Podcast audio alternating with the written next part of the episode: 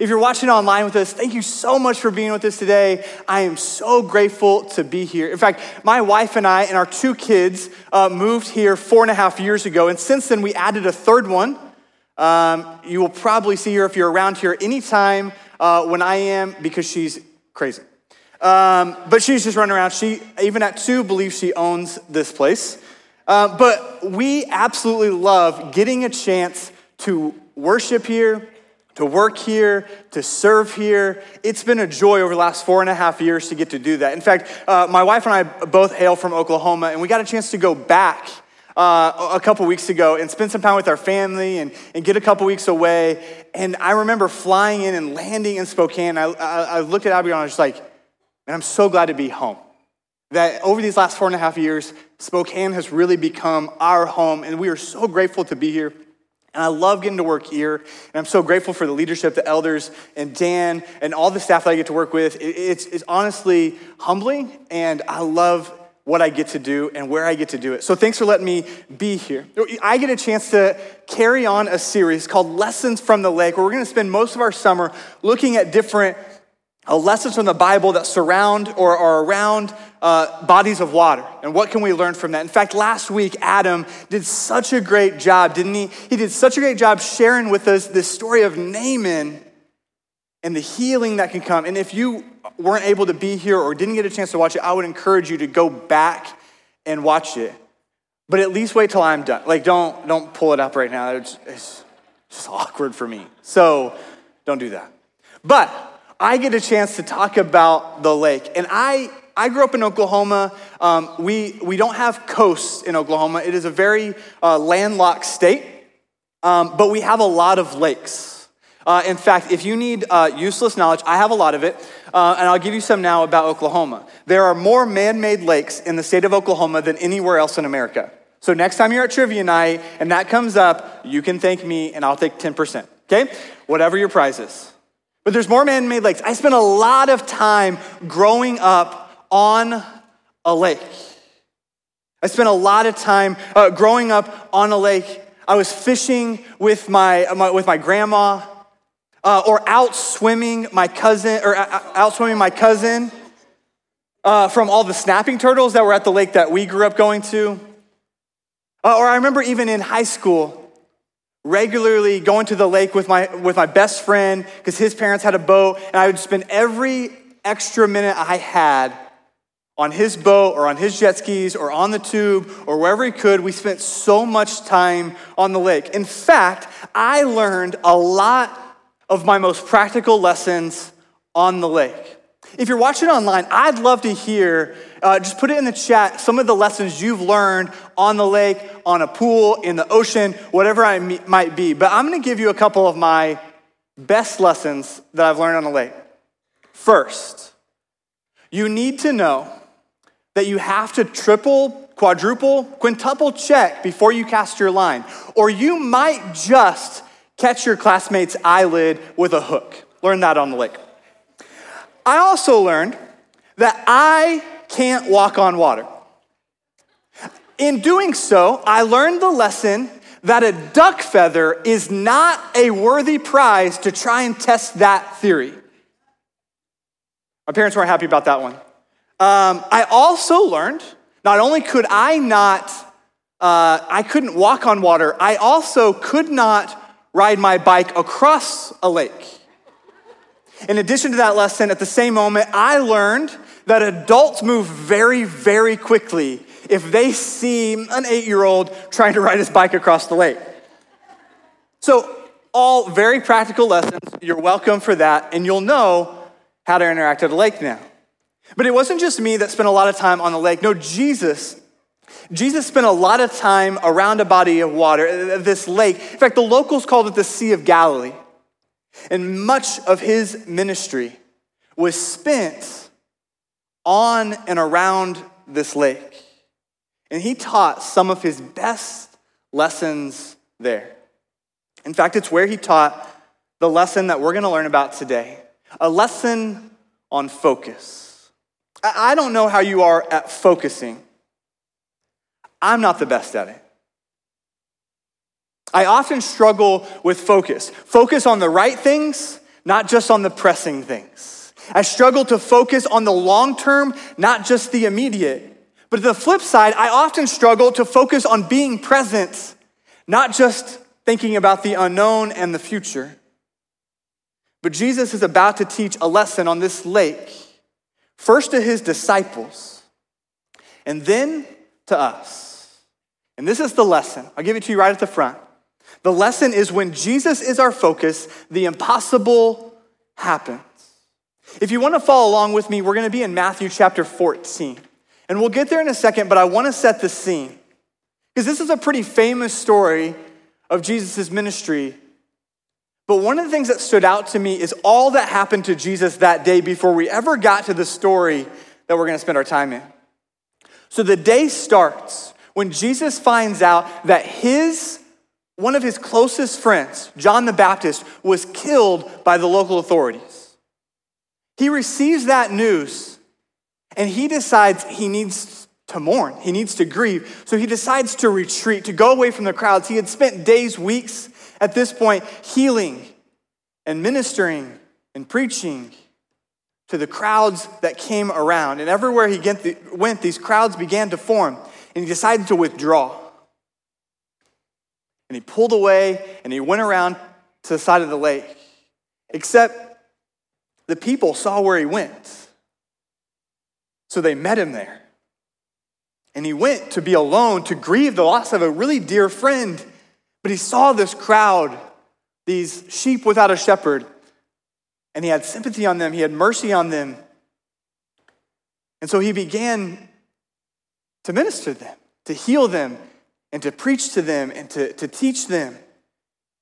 And the morning turned into the afternoon. He started to look around and say, Man, we need to feed these people. So he tells the disciples to feed the people, and they're like, Jesus, that's not really our specialty. Like we, we're kind of following you. We came from fishermen, like we were fishermen, we were tax collectors, chefs, not one of the 12 you recruited.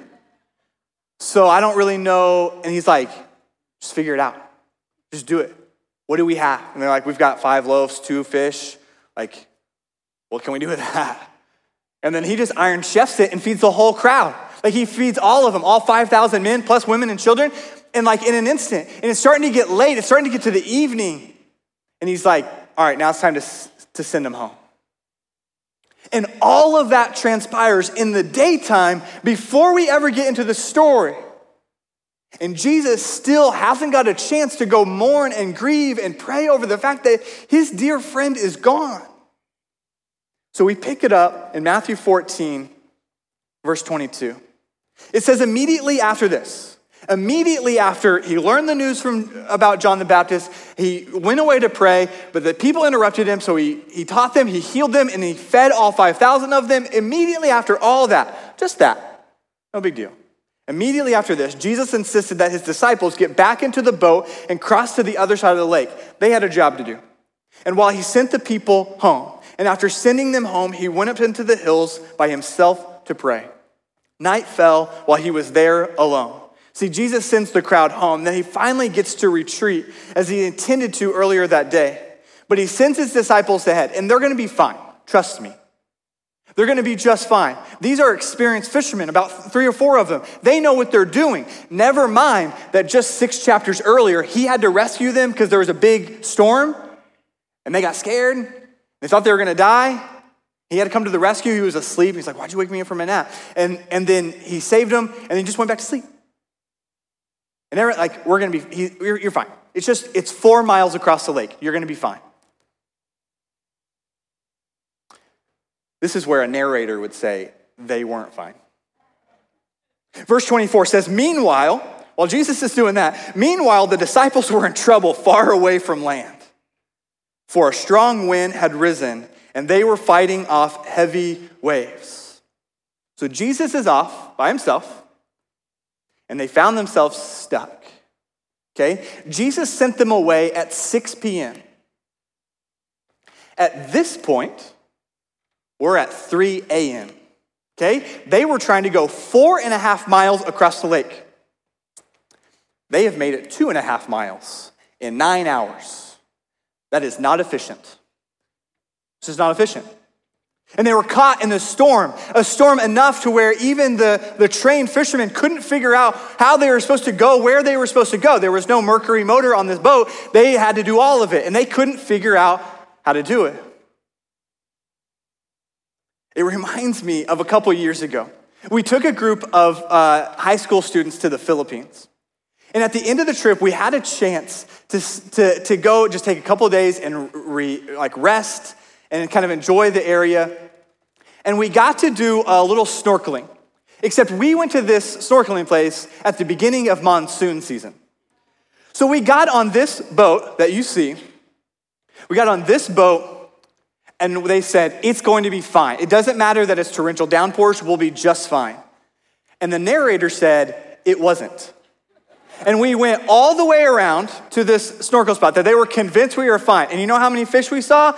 Zero, because the fish don't like rain as much as I don't like rain. And I wasn't certain that this boat was making it back to our hotel. And I looked at uh, like, some of our leaders that were there, and I was like, I, I might die right here in the South China Sea. Like it just like it just might be where we're at. But because I'm here today, you know we didn't die there. We made it back. But I imagine, like, some of the non fishermen, the non boat trained people in this boat, they're probably freaking out at this point, right? Kind of like I was in this monsoon on the South China Sea. But about three o'clock in the morning, Jesus came toward them, walking on the water. And when the disciples saw him walking on the water, they were terrified. In their fear, in their most masculine, like voice they could, they cried out, It's a ghost! Because here's the thing if you see a ghost, there is no lower register in your voice anymore. There, there's no lower register. If you're terrified, it's just up. It, there, that's the only thing. And naturally, that's the response. The response is it has to be a ghost because humans don't do that. It wasn't in there, like they had more of a conception that there was going to be an evil spirit than that there was a human walking on the water to them. They didn't expect to meet their Savior on the water, but they expected that this ghost might help them meet their Savior on the other side. You see, they were terrified. Their eyes led them to believe that what they saw was going to kill them. Their eyes told them that they should be afraid. What they saw, it wasn't good. But then a voice came. In verse 27, it says, But Jesus spoke to them at once. Don't be afraid, he said. Take courage. I am here. That phrase, I am here, you go back to the original language, it's actually the same words that God used in the burning bush to talk to Moses to say, I am with you. Go tell Pharaoh that I am sent you. It's the same phrase. He wasn't just saying, listen, somebody's here that can help you get this boat across the lake. It wasn't just like a friendly guy that saw you have a flat tire on the side of the road and decided to stop. He's making a statement about who he is in this moment. He's not strolling down a sidewalk, he's walking on water. He says, Take courage, I am here. To paraphrase a sermon from Mike Todd, he says, What God says in the storm is more important than what you see in the storm. Because your eyes are going to deceive you, but the word of God never will. And you may be in a storm of your own insecurities. And when you look in the mirror, you're not impressed by what you see. You're convinced that you're not good enough, but God has already declared you a masterpiece. Your eyes might deceive you, but the word of God never will. And what God tells you in the storm is more important than what you see in the storm. And these last, I don't know, 15, 16 months, what we see feels terrifying. But God hasn't left the throne. God hasn't let go of his control. What God has told us in the storm gives us comfort, even though what our eyes see causes fear. And Jesus spoke in the storm. And then Peter, oh, Peter. Peter called to him in verse 28 Lord, if it's really you, tell me to come to you walking on the water. Yes, come, Jesus said. So Peter went over the side of the boat and walked on the water toward Jesus. Peter. Peter yelled out in the middle of the storm Jesus, If it's you, I'm coming to you. If we're reenacting this, I'm not playing the part of Peter. I'm not. When we went to the Philippines, somebody had to stay back and watch the bags. That's all I'm saying. Like in the boat, we had to make sure the bags were safe. That was me. If we're playing this back, I'm not Peter. I tend to be more comfortable in a boat that I know isn't going anywhere. And a lot of us are the same way. In fact, Peter gets a lot of flack for this and what's about to happen, but he's the only one that got out of the boat. Peter's the brave one. I, I wonder what the others were thinking. Certainly, they were questioning, like, Peter, are you, are you serious right now? Like, we don't know for sure that's Jesus.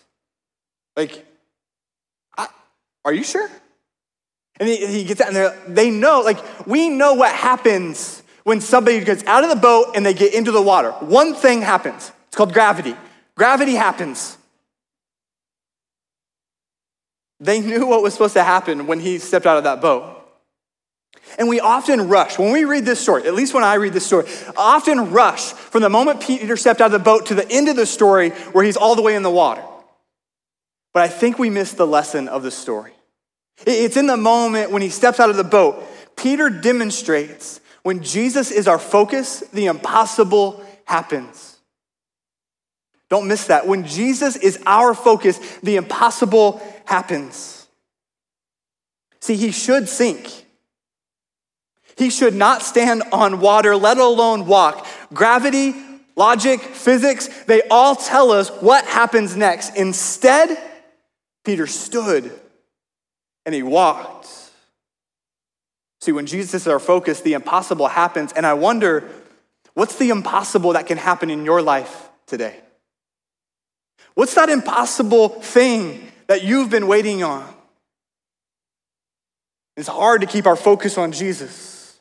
Because most often, what happens to us is what happens to Peter next. In verse 30 says, But when he saw, when Peter saw the strong wind and the waves, he was terrified and began to sink. Save me, Lord, he shouted.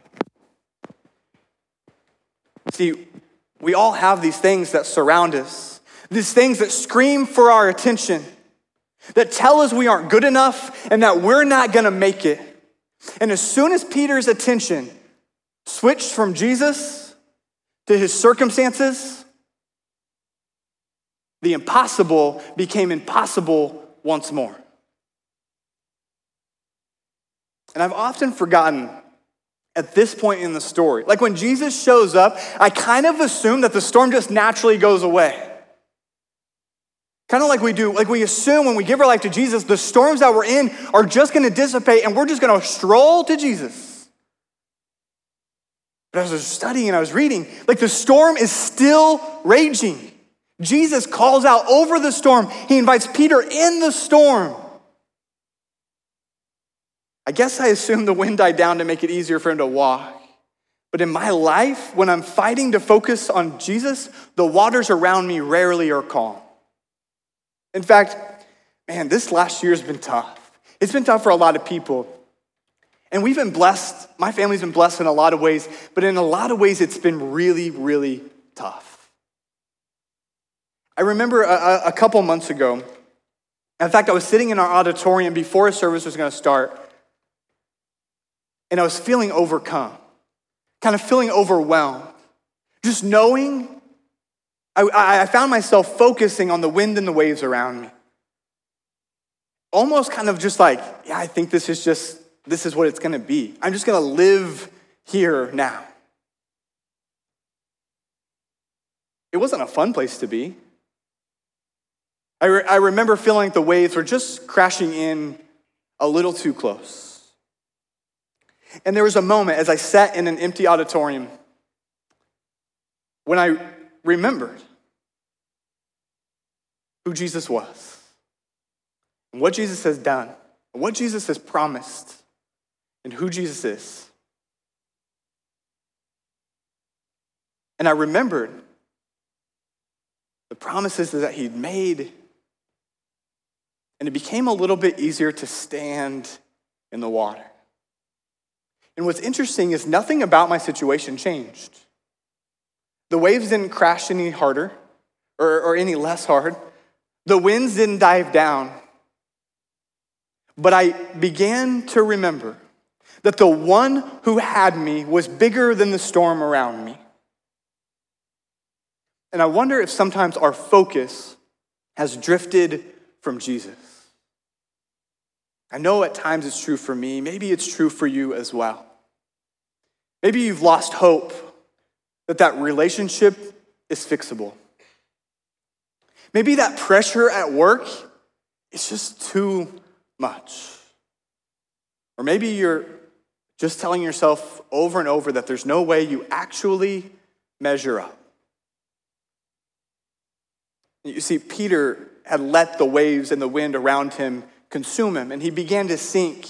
And oftentimes we find ourselves there, and we can stay there, and we can just sink all the way to the bottom if we want. But Peter cries out, Save me, Lord. Save me, Lord. My encouragement to you is don't drown in your own decisions. Jesus stands ready. Don't drown in your own decisions because here's what happened next. Verse 31 Jesus immediately reached out and grabbed him. Immediately. He didn't hesitate. He didn't waste a moment. Immediately, even after he had fallen, even after Peter had made a stupid decision, even after he began to sink and maybe drown and all these different things, immediately, Jesus reached out and grabbed him. You have so little faith, Jesus said. Why did you doubt me? And when they climbed back in the boat, the wind stopped. The disciples then worshiped him. You really are the Son of God they exclaimed. After they had crossed the lake, they landed on Gennesaret. You know, that's the first time that his disciples declared that he's the Son of God. Only demons and Satan had declared that to that point. And they saw something big happen. And they saw this incredible display of power that night after seeing a pretty, pretty powerful display with the fish and the loaves earlier that day. And it led them to worship. See, when, when Jesus shows up in your life and he becomes your focus, and the impossible happens, what you're left with is worship. Imagine for a second that that relationship is restored. Imagine for a second that your addiction is finally broken. Your peace that has been lost is found and what you believe to be impossible has happened. Not because of you, not because of anything we can do, but because of Jesus and what he has done and what he continues to do here today. See, Jesus stands ready to do the impossible in your life. If you will put your focus back on him, or maybe on him for the first time, and follow his guidance. And I promise you, I promise you, if you step out of that boat, it's going to lead you into uncharted waters. It will stretch you, it will grow you, it might even hurt. But it's also going to be the place where you see in your life the impossible happen. And in the lives around you, impossible happen. The question remains Are you ready to fix your eyes on Jesus and take a step out of the boat. Let's pray. Dear Heavenly Father, you are so good to us. And there are these stories in your, in your grand story that, that just so accurately display your power. There's no way to explain it. What we're left with is worship, knowing that you are higher than our highest thoughts, you are greater than our greatest endeavors. Lord, the wind and the waves obey you. Water becomes solid under your feet. If that's true, Lord, we give you our life. If you can do that, and you can allow Peter to do that, and you can rescue him no matter how many times he falls in the water, then you can do that in my life too. And you can do that in everybody's life who is listening and watching and here today. So, Lord, I pray that you make the impossible happen here. It's in your son's name we pray. Amen. So you're left with a decision stay in the boat That spoiler alert, it's not going anywhere. It's not. But the one who calls you out of the boat and into the storm has power over it. And the wind and the waves obey him. The water becomes ground underneath his feet. And maybe you're decided that your life is that boat going nowhere and you're ready to just journey with Jesus no matter where you're at, no matter where he leads. We got Scott over here at the cross. And if you're watching online, then type it in your chat, and there's a host that would love to talk to you. And you can decide today to put your focus on Jesus for the first time or the hundredth time. See, this wasn't the last time that Peter's going to doubt Jesus. But it's also not the last time that Jesus is going to welcome him in. And Jesus has a spot for you too.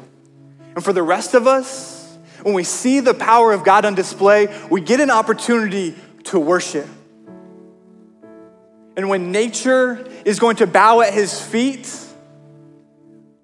maybe we should too. And if the wind and the waves are going to obey him, then maybe I will too.